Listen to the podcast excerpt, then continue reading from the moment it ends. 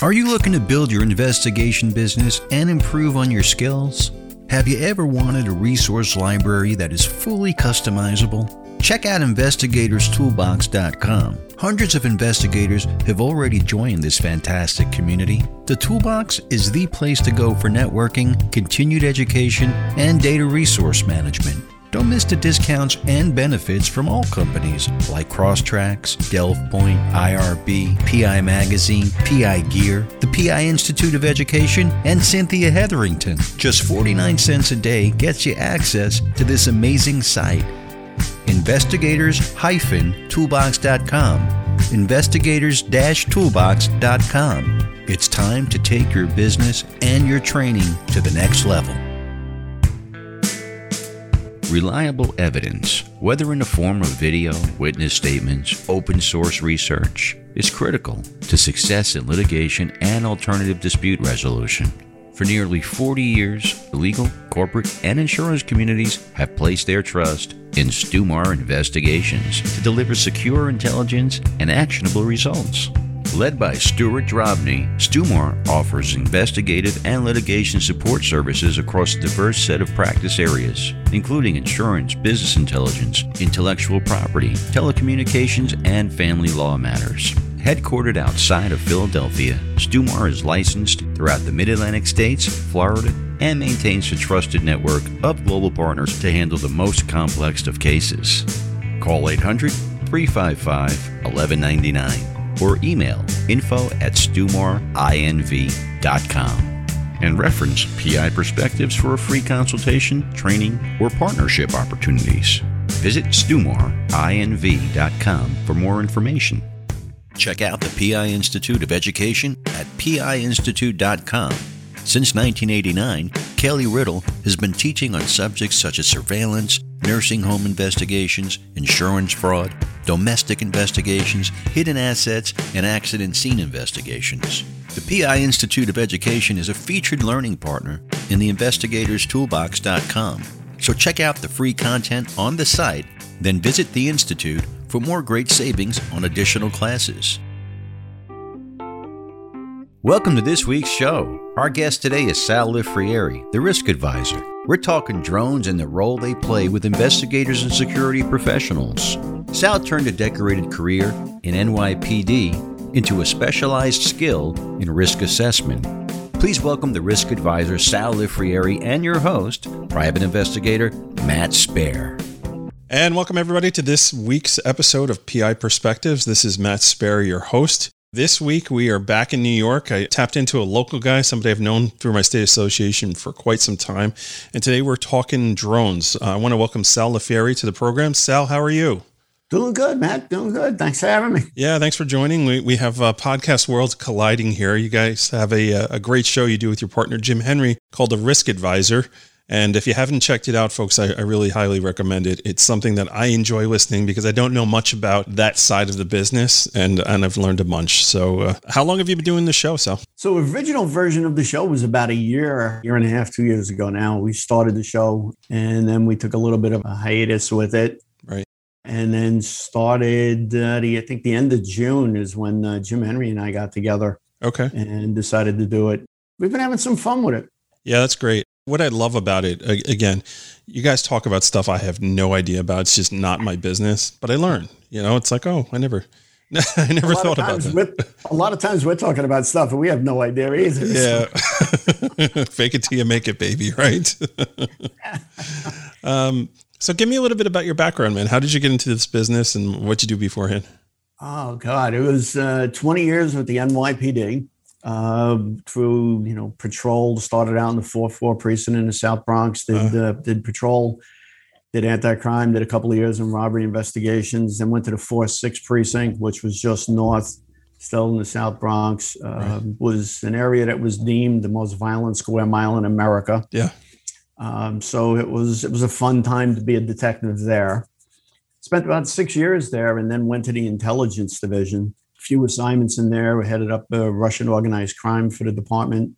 and then went over to the intelligence division was modeled after the secret service so half the house did protection half the house did criminal investigations and organized crime right and so i went over into protection and started up a unit there called protective operations right where we're responsible for all of the threat investigations and threat assessments and then the major event security advances for the mayor and the elected officials that's great. Families. So you definitely were laying the, the foundation for what you do now. So the name of your business uh, now is Protective Countermeasure, right? That's uh, that's, right. that's yeah. your uh, your operation, and and really, I would say those skills that you acquired in NYPD probably helped you a lot figuring out exactly what you want to do post. Uh, post uh, yeah, no, I tell you, I was I was really fortunate, and I'd love to say that it was all part of a big you know big game plan that I had Right. But I, I really just kind of, you know, stumbled around towards the end of it. I mean, when when I left the four six squad, you know, the boyhood dream was to be a homicide detective. Right. And so I'm in the four six and I'm working homicide cases. Lots of homicides and, there. lots of homicides. You're in the right yeah. place. Yes.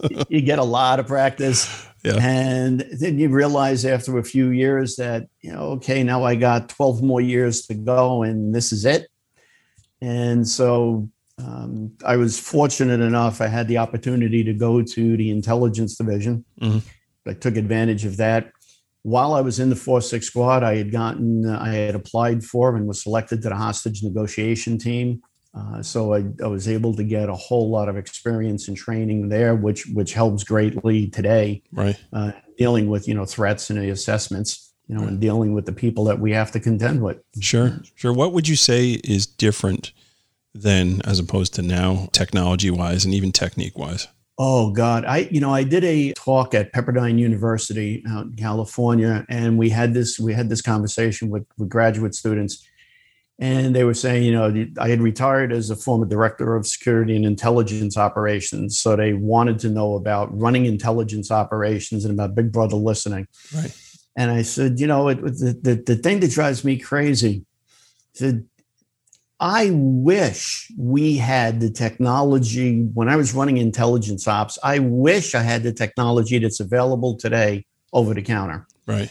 You know, back then, you know, it was if you were trying to get a wiretap, you had all kinds of things and hoops that you had to go through and whatever. You know, today it, it's a different ball game. Yeah. Uh, and then with the apps and the open source intelligence that's available, God, it just would have made life so much easier. Yeah. It's a game changer. You know, it's like, oh, it really okay. is. you know, things are, are, are, much easier. I remember back when, when I was in school doing internships with Department of Investigation in New York City, um, in the, um, in the squad department. So I was helping out with wiretap stuff and, and video stuff and, and, uh, just trying to, um, you know, equip everybody with the, the, the, correct equipment. It was so bulky and just like, you know, uncomfortable. And, you know, half the time the stuff didn't work the way it was supposed to work. It was really, really frustrating. Do, do you remember, I'm showing my age, but you know, if you would, I may be a little older than you, the Nagras, and it was the reel to reel tape. Right and those were the little devices that you had to secrete on someone or you're going to secrete in a location and you only had like 20 minutes worth of tape to go. Yeah. Yeah it's just though the batteries would die and it's just you know today you can get hours and hours and hours digitally and then be able to play with it and do whatever you want and get yeah. it immediately. It yeah. i think God, I, I, I, I think i remember seeing that on donnie brasco. I'm not quite that old well, uh, I don't go back to one way radio, so right. I wasn't too far off. Smoke that, signals, so. right? Come quickly. oh, that's cool, man.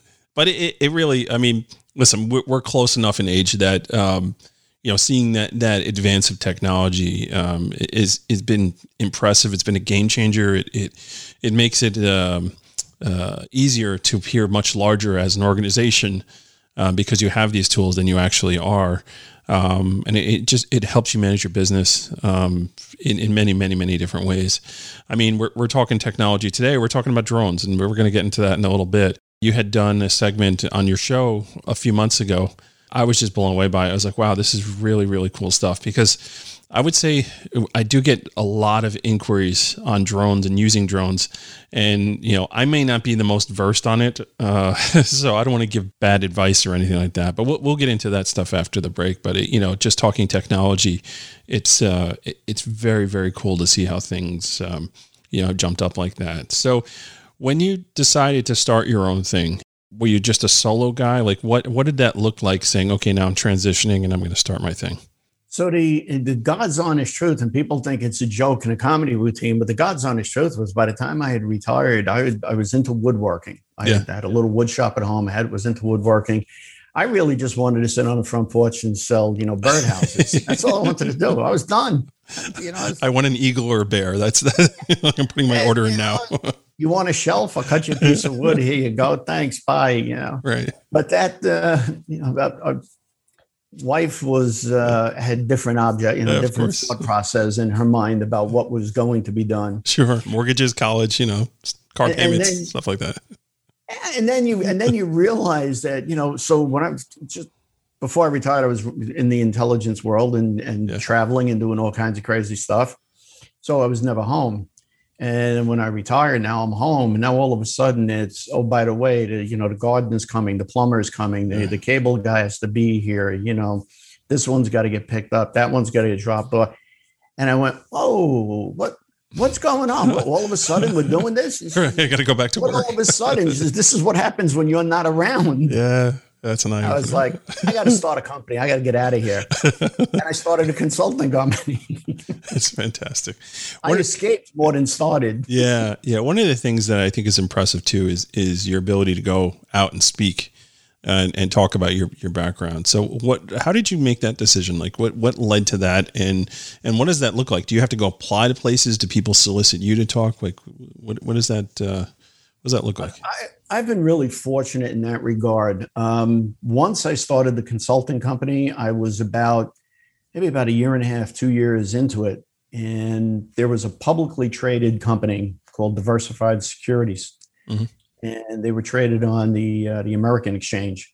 And they were interested in bringing in a consulting division and they wound up acquiring me. So I went through a merger and acquisition process very early on in the stage. Right. And I wound up with that company. And part of that was they wanted me to be the spokesperson. Right. So I wound up getting my media training from them and got to talk to, you know, the accountants and legal about what you can and cannot say and go forward statements and what have you. Right. So I had gotten all of that training from there. And then a few years later, when I left and started protective countermeasures, uh, it was just a carryover. The media realized that you know I had moved on and came and said, "Listen, you know, would would love to talk to you about you know what's happening in terrorism and security." Sure. And it, and it just went from there. And then once you start doing that, it just becomes sort of snowball effect where right. organizations will reach out and say, you know, would would would you mind coming and talking? And right and you do. And so I, am sure you found yourself on on TV more than once. You know, uh, you know when when any of these incidents take place. I'm sure, like when Boston happened to you, your phone was off the hook, right? Yeah, I mean, I've again, I've been you know somewhat fortunate in the fact that I get you know I've been pulled by the press literally you know, around the world as press organizations have come and asked for quotes and wanted some time, and right. and you get to you get to talk with them, and that's you know, it's it's it's a fun thing. It's you know, you, it's kind of nice to do, yeah. and it's it's great for, you know, you don't make a whole lot of money out of it because right. people don't people don't pick up the phone and say, "I saw you on TV. Can you come and do this?"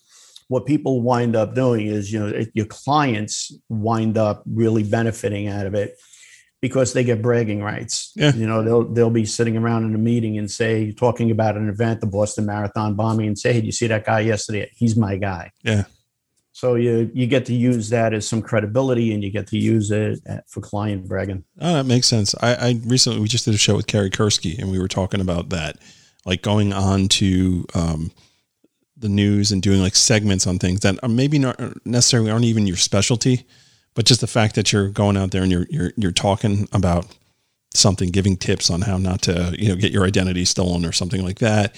You know, as a private investigator, that's not really our wheelhouse. You know, we kind of we can help clean up the mess maybe afterwards, but it's not something that would uh, you know that proactive stuff. But you know, being able to get on and and, and talk about stuff is good exposure. Um, so it's very interesting. It, it's great. It's great exposure to get. Um, you know, I joke about it all the time. I said, you know, every once in a while, I'd love to be called for like to do a parade or something. You know? the Grand Marshal. the most non-violent thing I got to yeah. do in all the years of doing it was when the Pope came to New York. Right and they had me at the anchor desk and kind of doing the color of the you know the security operations for them right. And that was that was about the most nonviolent thing we got to do. And we just realized that i was there basically if they tried to kill the pope i'd get to talk about it. And i'm like can i do like the macy's day parade? Yeah. some fun. So funny. Here comes the pope mobile. I always wondered about that thing. It's such, such an interesting vehicle uh, that's another story for another show, I guess. All right, so we're, we're going to jump out here and take a quick break. And, and when we come back, I do want to dive into drones and really talk about it, and both on the security side and on the investigator side, and, and uh, things that, that maybe we don't realize are available, and things that we think are available that aren't really available and probably shouldn't be doing. I want to you know cover those topics. So everybody sit tight, and we will be right back. Crosstracks case management system. That is what we are talking about today. Are you using a case management system?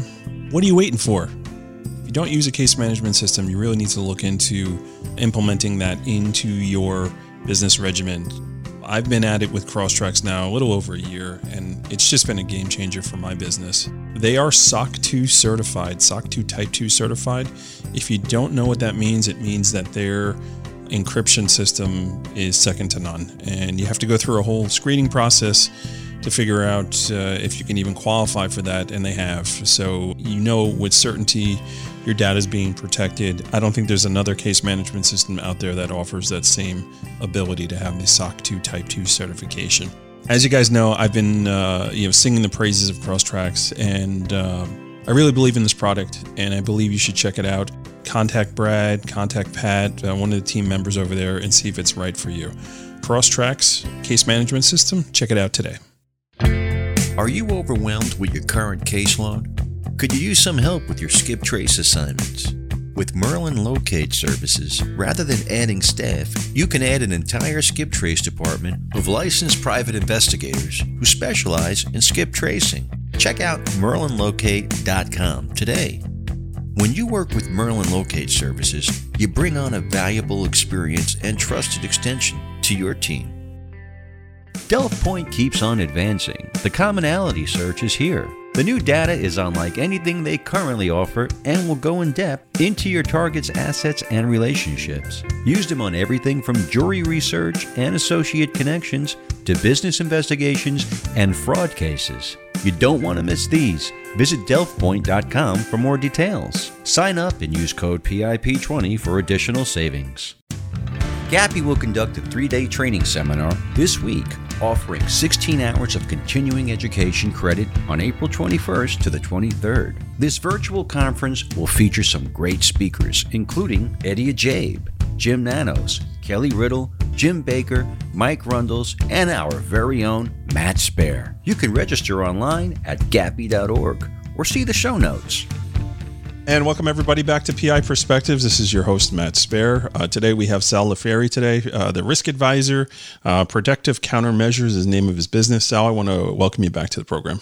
Still happy to be here. Right, still here. Thanks for hanging in oh, there. I thought maybe you'd go try and uh, chase down the Pope Mobile, figuring out where's that darn car these days. Uh, so thank you so drones right let's let's talk about that how did you first uh, get into that and what did that look like when you first started uh, implementing that technology into what you do? So, with uh, you know, one of the things is uh, I'm just sort of a bit of a nerd when it comes to technology and the shiny new toys. And mm-hmm. I like to you know play with them and kick them or you know kick the tires and you know and look at that. And then what I try and do is look at it from the perspective of okay, how does this get used against the client? You, you can look at a device, you can look at something and see the benefits of it. Right. But in reality, and, and especially with technology, the issue that we have today with technology, as you're well aware of, is that the law just hasn't caught up with technology. It's always lagging behind. So always, you always have yeah. something out there yeah. that is is a new piece of technology and somebody winds up doing something bad with it there's always a bad actor that tries to use it yeah and the other frustrating part is when you have um, judges that are, are trying to decide whether or not to to let something into evidence or whatever. Like they're like 75, sometimes 80 years old, uh, and they just don't understand it. They're from a different time. And it, it's really kind of a struggle. I saw that with, um, you know, online searches and things like that, where I was part of a panel uh, for the New York State Trial Lawyers Association. And, you know, we're talking about all this new technology, geofencing, the ability to do all this stuff. And here's this, this judge, and she was, she was really nice and nice, lady, but she was like 78 and she just flat out said, like, I don't understand any of this stuff. Put it in front of me and maybe I'll get it. Uh, but it's definitely a challenge um, and something that you, you're absolutely right. You know, it's a new technology, but but the law hasn't caught up with it yet. Um, and um, e- even uh, you know, it's still an ongoing process. I think, right? Yeah. So what you what you have to do basically, or the way I look at it, is you take a look at the technologies and you say, okay, now what do we need to do to be able to defend against it? Right. Uh, because you're going to wind up with a bad actor. Sure. You're going to get the frustration from the client that's going to say, "Well, I want them arrested. I want this done." Right. Yeah. And you go, "No, there's no law covering it. You know, yeah. what do we do with it?" Yeah. So, you know, you almost have to be a little, you know, dastardly and Muttley about the thing and try and come back and figure out how you're going to, you know, sort of revenge on, you know, on that technology and, and knock them out countermeasures, man. Launch those missiles, take them down. Hence, protective countermeasures. That's awesome. what are those countermeasures, man? It makes sense. The segue. You're welcome. Thanks for plug. Yeah, yeah, yeah. No, it's all good, man. Um, so we that's what you do is yeah. you you try and find countermeasures to those things. And when we looked at the use of drones, and we started to realize what the what the impacts were uh, was pretty was pretty incredible. When we started to realize that we're all familiar with you know bugging and wiretapping and what have you, sure. But the capability of drones to be able to use as an eavesdropping device was something that we really hadn't thought of in the very beginning. Yeah, one of the things I didn't realize you guys were talking about on that episode was like the dirigible. You know, like like being able to have a drone up and tethered. Um, I, I didn't realize they had something like that. I'm just like, wow, that's that's kind of genius, right? You have a, your power supply, you have a direct feed, like you don't have to worry about anything being cut off, and it's just kind of the eye in the sky thing, right? And it goes up to about 250 to 300 feet, so you, are at a really high, a high rate. You get you get a really good view. It's 30 story building is what you're looking out of. Yeah. Uh, and the ability with the onboard cameras today, with the high resolution cameras, so you're, you're really not losing anything. Right. And law enforcement agencies are using this now for um, for crowd control. Yeah. You know, when you when you think you can put a camera up 300 feet and you you could watch protests in you know large large vast areas, um, you know, it's pretty pretty effective. Yeah, yeah, and that that's the, the one thing too. Comment a little bit just on cameras everywhere because you do see that a lot in New York City now, right? So you've got, especially you go to, you know, the 44th precinct, somewhere in that neighborhood, and there are these, these big obstructions sitting in the street that are, I don't know, maybe 50, 60 feet, uh, not even actually, probably about 40, 40 feet up in the air. And it says NYPD. And it's like deterrence almost like, here's the camera, here's our big spotlights. Mm, everybody around here better behave themselves, you know? So you see that stuff, but you also see cameras everywhere uh, intersections, and I know like cases I work on, people they see a camera and they assume that it's recording, and that's not always the case.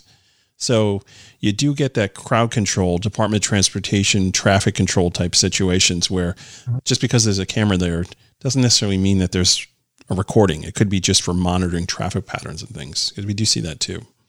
Yeah, one one of the things that I was really surprised at was, you know, one of the one of the industries that was was being affected by it is a pharmaceutical industry, mm-hmm.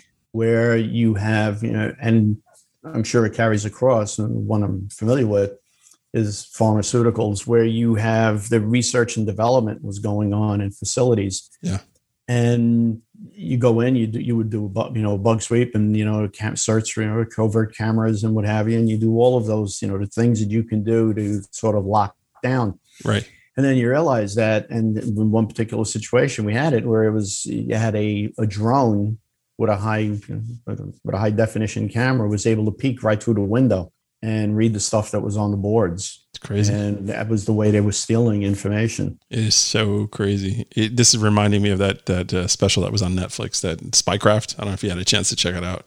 Um, uh, Nef- no, yeah, yet. yeah, that's a good one. Uh, it's about six or seven episodes, I think, and they they cover all different areas of of spying. And one of the episodes was on that that whole uh, theft of intellectual property and things like that, or or the way they used to bug the em- embassies. You know, where where they had these big plans where if they got caught, they would detonate a small charge that would destroy the camera and send it down into like the uh, the water system and flush it out. Um, or that's how they would retrieve their information too. Blast blast the cap and send the the uh, uh, camera down to where it could be retrieved. Just super interesting stuff. Got to check that out. Yeah, it's definitely worth check. it's worth uh, checking out. Uh, I, I know, like my wife is like hating it. She's like, "This is super boring." I'm like, "This is work. Listen, enjoy." Like, I'm learning here. Uh, so yeah, it was, it was very cool. Um, even uh, you know fear city was another one on netflix you know i don't know if you got a chance to check that one out uh, that was with the mob in the 70s and 80s in new york uh, and there was a whole thing on wiretapping and, and how they went about doing all that stuff back then super interesting yeah. boy if things boy if things changed yeah they really have you know um, and uh, you know, good for us, right? Because of, of technology makes our job uh, that much easier, and and uh, you know, we want to have a win and and protect our clients. That's what they're paying for, right? So being able to deliver on that is is cool. Talk to me about a situation with drones, something that kind of worked out for you, uh, both as a countermeasure and also as, as utilizing drones on your own you know, one of the things that we, we never really thought about with it when, you know, anytime you have new technology that comes forward, you always wind up with, you know, the question is, is it going to impact manpower? Right. Right. We're seeing that today, right? Just as a side of as an aside, Marriott hotels in the city is deciding that they're going to test this in a few hotels they're going to get rid of the front desk clerk. You're going to have a kiosk. It's going to be non-contact coming in. Wow. Here's a new technology that they're going to use. You're going to get your room key and all your services. Karen's going to be pissed. She's going to have no one to talk to. and it's and it's a problem, right? So, yeah. and the first question comes up is, you know, well, we, people are going to lose their jobs, and so we look at the same thing with any type of technology deployment. Right. And with the, you know, with the drone, it was just that. It was is going to be a technology deployment and we're going to lose it. And what we what you realize is that depending on how you deploy it, and in one particular case where you have a very large compound that you need to be able to secure, and where you would normally have people out, you know, roving around and you know responding and you know driving, you know, a vehicle or whatever, depending on the size, you're able we're able to get a drone deployed. And the idea, the concept behind that is you're saving the response and you're saving an incredible amount of time. Right, right. You yep. can get a drone up and on site in seconds, right? Within a minute, you can you can have the drone out and deployed. So you can see is it someone who's actually coming over the fence? Is it someone that walked onto the property, or is it you know is it a bear or you know whatever? Yeah, right. So the the utilization of that type of technology uh, was something that we all kind of went, wow, this is, you know, this is this is pretty good. It's it's an application that, you know, most people you look at it and you're flying the thing around on a beach and you're looking at the pretty girl and you just right. You know, you, you're never really looking at it in that. And I think the what we're starting to see now is the application not only of of the cameras being on board, but the second, third, fourth generations are getting much smarter. Yeah. Where you're getting the the different types of detection capabilities. Right. And even battery lives are, are, are running longer, I would think. So one of the things I thought was really cool was when uh, with in Puerto Rico, right when they had the natural disaster there, um, I recall um, reading about them using drones and sending you know, drones up the coast to see like who's struggling, who really needs help, and and and you know they're having the response team follow up behind the drone and bringing the the right amount of aid that they needed, right? So, you know, uh, just giving them the lay of the land where they're not showing up and assessing, they're assessing before even getting to the location. Um, and, and just you know talk about efficiency. I think I thought that was something that was really really cool and especially from a first responder perspective you know it's the the ability to have detection capability on it so if you're in a toxic environment the you'll have sensors on board that'll detect if there is a radiological uh, release or if there's right. a chemical release right. right. the biological side obviously is, is is way more difficult and right. that becomes problematic but from a from a chemical and a radiological perspective nuclear yeah. perspective uh, you're able to to fly that thing in, and you're not endangering the first responders. Sure, sure. Even those, heat, heat signatures, right? Figuring out where everybody is. Um, yeah, especially so. again with you know in, in late night, um, and especially in communities that you don't have the, the the ability to have a helicopter service. Right. We're spoiled in the New York area, right? We right. have a NYPD has an aviation unit that ranks as an air force. Right. So you know we have, we have enough aircraft to, to be able to you know to support you know the city. Right. But if you get out into the into the smaller regions, you know, and the, the smaller towns and villages that don't have that resource, that's something that you can deploy quickly from the back of a car. Right. And be able to find a lost child or you know something along those lines. Yeah, that that's a really great point, man. That's very very cool. So. Uh, let's talk about New York City. So you brought it brought it up there. Um, so I, I am not 100% versed on this stuff, but it's to my understanding within the five boroughs, you can't fly a drone commercially at all. Is that true or is that incorrect? Yeah, no, that's that was that was true. That you uh, the only way you can fly it, you have to have there is a very strict requirements to it, and you basically need an FAA license. Right. Uh, there are actual the some of the manufacturers now are doing this train the trainer stuff. So right. you can, you know, you can when you buy the drone, they'll send you to one of their schools and get you certified uh, to be able to to do that. But even if you're certified, isn't it because of like the city skyline and, and stuff like you're still not allowed to do that? Am I incorrect about that or Well, you got aircraft flying overhead too. Right. So you're you're in a tight pattern, right? You have the, have the obviously the security concerns. Right. Um, you know, when you look at when you look at drones and the the, the ability that they have today, uh, where you're looking at carrying 10, 15, 20 pounds. And, and, we're talking about, you know, the commercial stuff that we right. would have available, not the stuff we're using in Iraq, right? But the right. Uh, in, of the local of the local capabilities. Um, if you go on YouTube, obviously you can you can see, you know, the nefarious acts with drones. Uh, there's one that's gotten a lot of pub, uh, publicity with it that you can use a, a, a nine millimeter is you know, a Glock is attached to it and you could fire the gun from you know fire the drone. You can carry uh, hand grenades. You can carry explosives. Sure. Uh, so yeah, there's a, there, there's obviously an, an, incredible risk to it. Mm-hmm. The problem that we have with with the drones, they have all these great capabilities, but from a countermeasure perspective, the problem that you have is what do you effectively do with it? Right when in protection we have that question all the time. When you have a protectee who's out in the open and you have a drone that's incoming what do you do with it? And you know you gotta you gotta stop it. And you know somebody will say recommend well you shoot it out of the air and can't be doing that man? Yeah you know unless you're using ricochet rapid bullets that ain't gonna happen right. right? so you there's some birdshot you know just fire it up there you know, and you just you, are going to explode it. And if it's got explosives on it and it's yeah. got it's relatively close enough, you're still going to cause problematic. You've got you know the fallout. Yeah. Um, you know, there's some devices that have been uh, that have been developed that you can actually take control of it, mm-hmm. and so it would override the control. But where do you put it? Yeah. You know, now you got this thing, and you just kind of like, oh, now what? You know, and you just where do you stick it? Right. Um, that seems to be the biggest problem. You can there's technology available that will block the the sender to it. Um, some of that is almost funny. It's almost cartoonish because if it did have an explosive payload on it and you blocked it, what it will do is it'll go back to its home base if it loses connection with the with with the home you know and blow up. So that's just that's a wily coyote. That would be something that happened to him. the only thing missing from that it just says Acme on the bomb. exactly. Yeah. Fantastic. You know, oh, about an Urkel moment. Exactly right. right. Did I do that right? Oops. Um.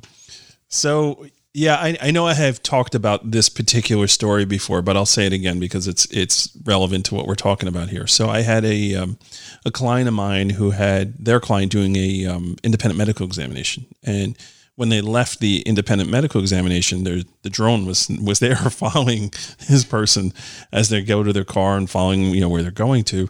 And he calls me up. He says, I, I need you to, to locate this. The guy operating that obviously has to be somewhere around there. So he's got another appointment next week.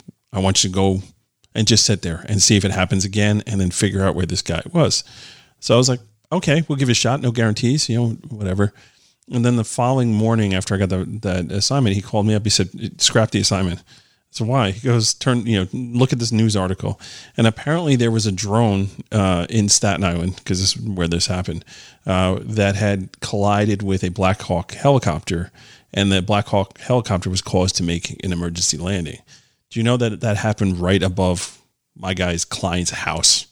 Ooh. Right. so, um, and the kicker was the serial number for the drone was was stuck in the Black Hawk, uh, you know, helicopter. So there's a part of the drone that that had gotten lodged into the to the helicopter that had the serial number, and they were able to identify who it was. And uh, yeah, sure enough, there was somebody that was was doing some surveillance on our guy, right? So it's just like, how did these things happen? Very, very strange, but it happened. Um, so I didn't get a chance to go back the next week because you know we figured it probably worked itself out. Uh, but yeah, just super interesting. There was another guy when I first started like getting into this technology or learning about it. Basically, what he would do, he was based out in New Jersey, and uh, if there was a, a, motor vehicle accident, something that was heavy that would come through on the scanner, and he was in that area, he would go out and he'd fly the drone and take these overhead aerial photos of the wreckage and the cleanup and all that. Uh, and then later on, he would identify who the attorneys were handling that particular accident and then contact them and offer them the ability to purchase the footage that he had. I was like, all right, it's it's a bit of a gamble, but it's kind of cool, right? It, it, I, you know, I don't know how successful he was in doing that, but this was I don't know, maybe eight or nine years ago. Um, I thought it was very cool. Yeah, or sell it to the press. Or yeah, yeah, exactly, right. I have it available. You think about it; it's probably not a bad idea. Um, but uh, you know that was New Jersey, not New York, so you could you know fly wherever. The the restrictions yeah. were were not quite as stringent as they are uh, within the boroughs. So um, you know it's interesting to see that uh, utilized. So what would you say to the like the everyday investigator that was thinking like, okay, I have this motor vehicle accident or I have this construction site. Uh, would it be worthwhile to get a drone and fly it up and get um, some footage? Is that something that that would be necessary, or do we just stick to Google Images and just call it a day. Um, what's your well, opinion I mean, on that? It, if you could wrap it around the case or a specific need or something like that, then it would it would that would obviously make sense. That right. you know you you have what the what the intent of it is is sort of you know important. You know, one of the things that um, I'm always a little bit leery with when we when we're talking about video and someone, well, you know, go out and we want this and take these pictures is and, and, and I guess this holds true for for everything else that we do is the unintended consequences. Right. Right. Um, you know, you go out, especially with construction sites, you, know, you get in and you're going to go out and you're going to conduct that investigation. And you're taking the pictures.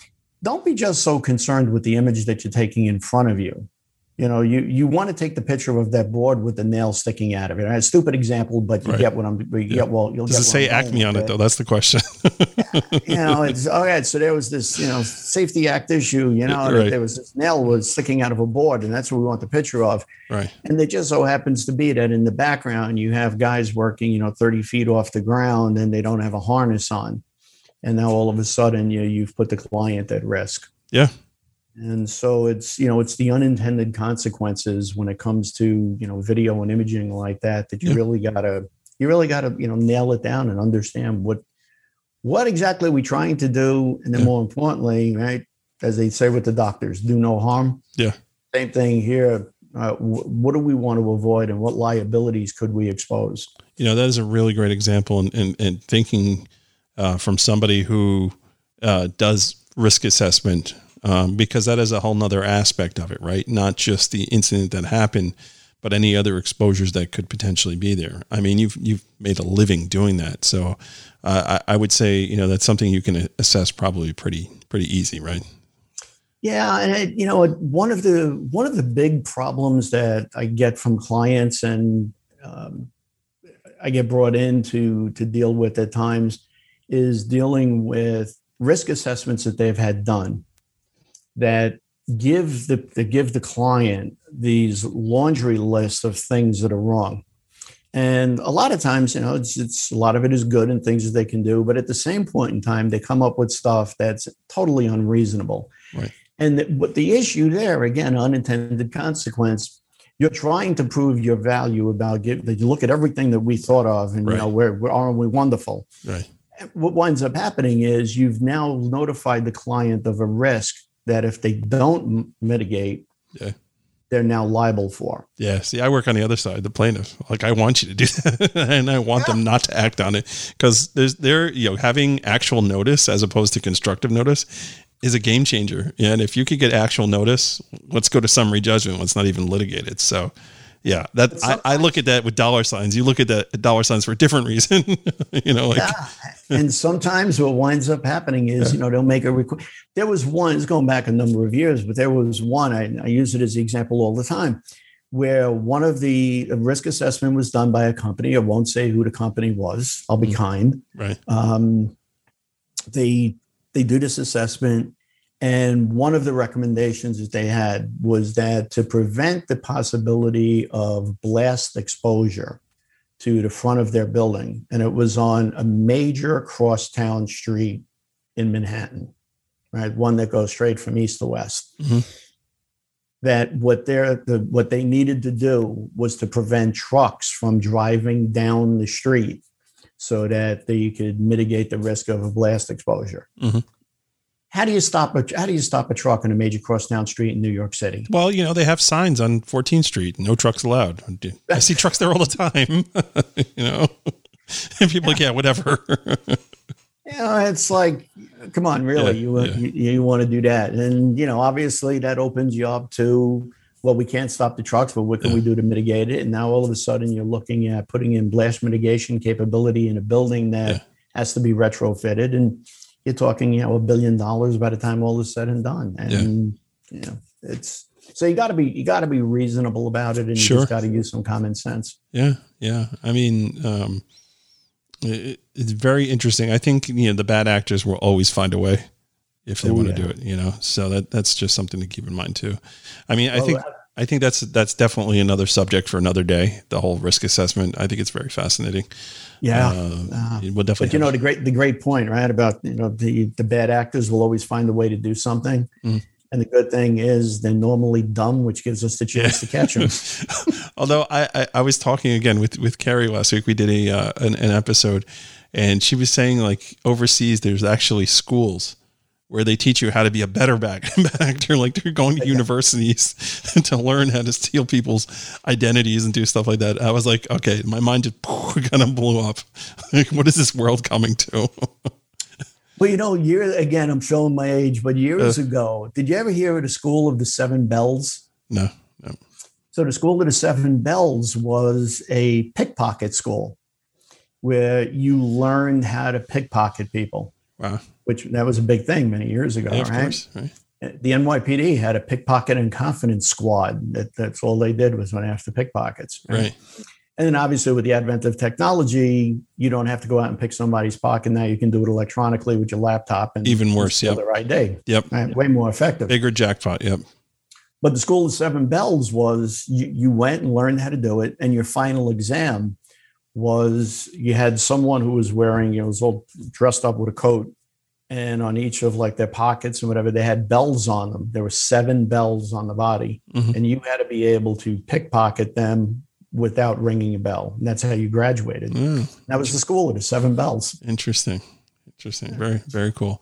Um, so before we wind down here, what would you say would be your advice to investigators considering using drones or, or implementing that into their uh, toolbox of uh, of goodies? What are some things to be aware of if you're considering that? Uh, some of the things to be aware of and consider one, note get your get the ability to fly it, practice it, understand it, Mhm. understand how it works. I mean, how many times have we got have we seen this where you get a piece of technology and you try and deploy it in the field and then Yeah. you're sitting there trying to figure out, okay, how do we turn it on? Yeah, it's crashed. Yeah. and then when you do, it's just crashing or, or flying away. Like, no, no, come back. Yeah, you know, try, trying to charge the battery. You know, right. uh, you really want to piss a client off, fly a drone right into his window and crack a window. Yeah. so learn the technology before you deploy it. Right. Uh, and then if you can, you know, try not to be all things to all people. Right. If you can develop a specialty to it, I think that's really great. Mm-hmm. Uh, whether you're using it for, you know, countermeasures with respect to, you know, looking at large scale properties or large complexes to see if you had intrusion. Right. So if you're using it for intrusion detection, make sure that you have not only just the video, but you have the heat sensing capability and the infrared.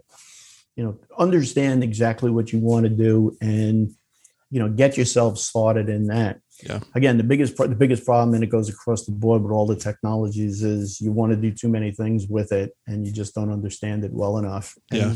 cause problems. No it's a, it's a good point. So i'm going to end this with another success story uh, on the personal injury side and um, so uh, there was a, a storm uh, last summer and it was pretty violent um, out in long island. It was like one of these microburst deals so there was a building where a uh, the cover of, a, of an air conditioner had ripped off, flew through the air. It literally flew like in, into like another building, like across the street, and crashed through a window. And a woman had happened to be walking right past that window and she got hit with a glass and it, severed uh, her leg pretty badly. It was a very serious injury. Uh, and it was one of these questions was it an act of God here, or is it one of these, you know, there was some negligence with regards to the, um, the way that the cover was put on there. And we didn't know where, where the cover came from. We knew it was one of the buildings around, but none of those buildings are like, yeah, sure, go up to my roof and, you know, have at it. it wasn't happening. So um, I am not a drone expert so I called Jim Nanos. Um, that's kind of Jim does a lot of that stuff. Uh, Apple investigations out in New Jersey. So Jim came up and he flew the drone and we located the building. Here, here's where it happened. Very, very easy. And I had the piece. I was able to actually recover the thing that went through the window. And we saw the ripped screws and and you know now we can talk about maintenance records and figure out you know was this thing not serviced properly and it it it went from an active God case to like okay there may be something here uh, so it was very, very interesting that it, you know we were able to to uh, succeed on that, and, and it worked out. Um, and Jim did a great job. He came up and yep, this is where it's at. You know, he flew in, got close. I had serial numbers. I was able to actually look up the model because I had the, the the actual piece. So it, it worked out really, really well. So yeah, drone success story. Shout out to Jim Nanos. Uh, so Hey Sal, this was great. Thank you so much for coming on. Um, it was fun. Thank yeah, yeah, and and folks, I encourage you to check out his show, The Risk Advisor. It's really, really great content. Uh, again, especially if you're not living in that world, you know, you can learn about what these guys do. So when you get the phone call of, "Hey, I need you to do this," just give us a call, you know, and and you know they can handle it for you. Really good content, good stuff, well produced. It's on my list of, of shows to listen to. So how do folks get a hold of you, Sal, if they if they do want to ask you questions or whatever? So the simplest is uh, you just go to the riskadvisor.com mm-hmm. and go to our website. Okay. Uh, and you can you can catch the show there. You can also contact us there. Mm-hmm. You can also go on protectivecountermeasures.com on our website there, and you're able to to reach us. Perfect. Um, we're available 24 hours a day, seven days a week. Perfect. And most importantly, you got to come on my show next. Okay. you got to come on. All right, I can I can talk about my my, my drone stories, I guess. Uh, but yeah, that would be awesome. Uh, we, we we love to cross uh, pollinate. So thank you again, Sal, and thank you everyone for tuning in. And we'll catch everybody on the next show. This was a fun topic. We hope Sal returns soon to talk about some other aspects of what he does. Make sure you check out his podcast called The Risk Advisor. It airs new episodes every Thursday. We also want to thank Crosstracks, Merlin Locate, Stewmore Investigations, DelvePoint, and the PI Institute of Education for sponsoring the show. Now, have you checked out investigatorstoolbox.com yet? Did you know the Android version Toolbox app has launched and the Apple version is launching soon? Stay tuned. You'll be able to access the whole site right from your phone. Just search for Investigators Toolbox in the App Store. Remember, it only takes 49 cents a day to unlock the future of investigations, so make an investment in your business and yourself today. The legacy discount is no longer available, but you can still save some money. Use code PIP201836 to save an extra $20. Got a question or comment about the show? Email Matt at matthews at satellitepi.com. You can also find him on LinkedIn, Instagram, and Facebook. We want your feedback to bring you the best shows possible. We'll be back next Monday with a new show, so make sure you tune in. Now stay safe out there, everyone.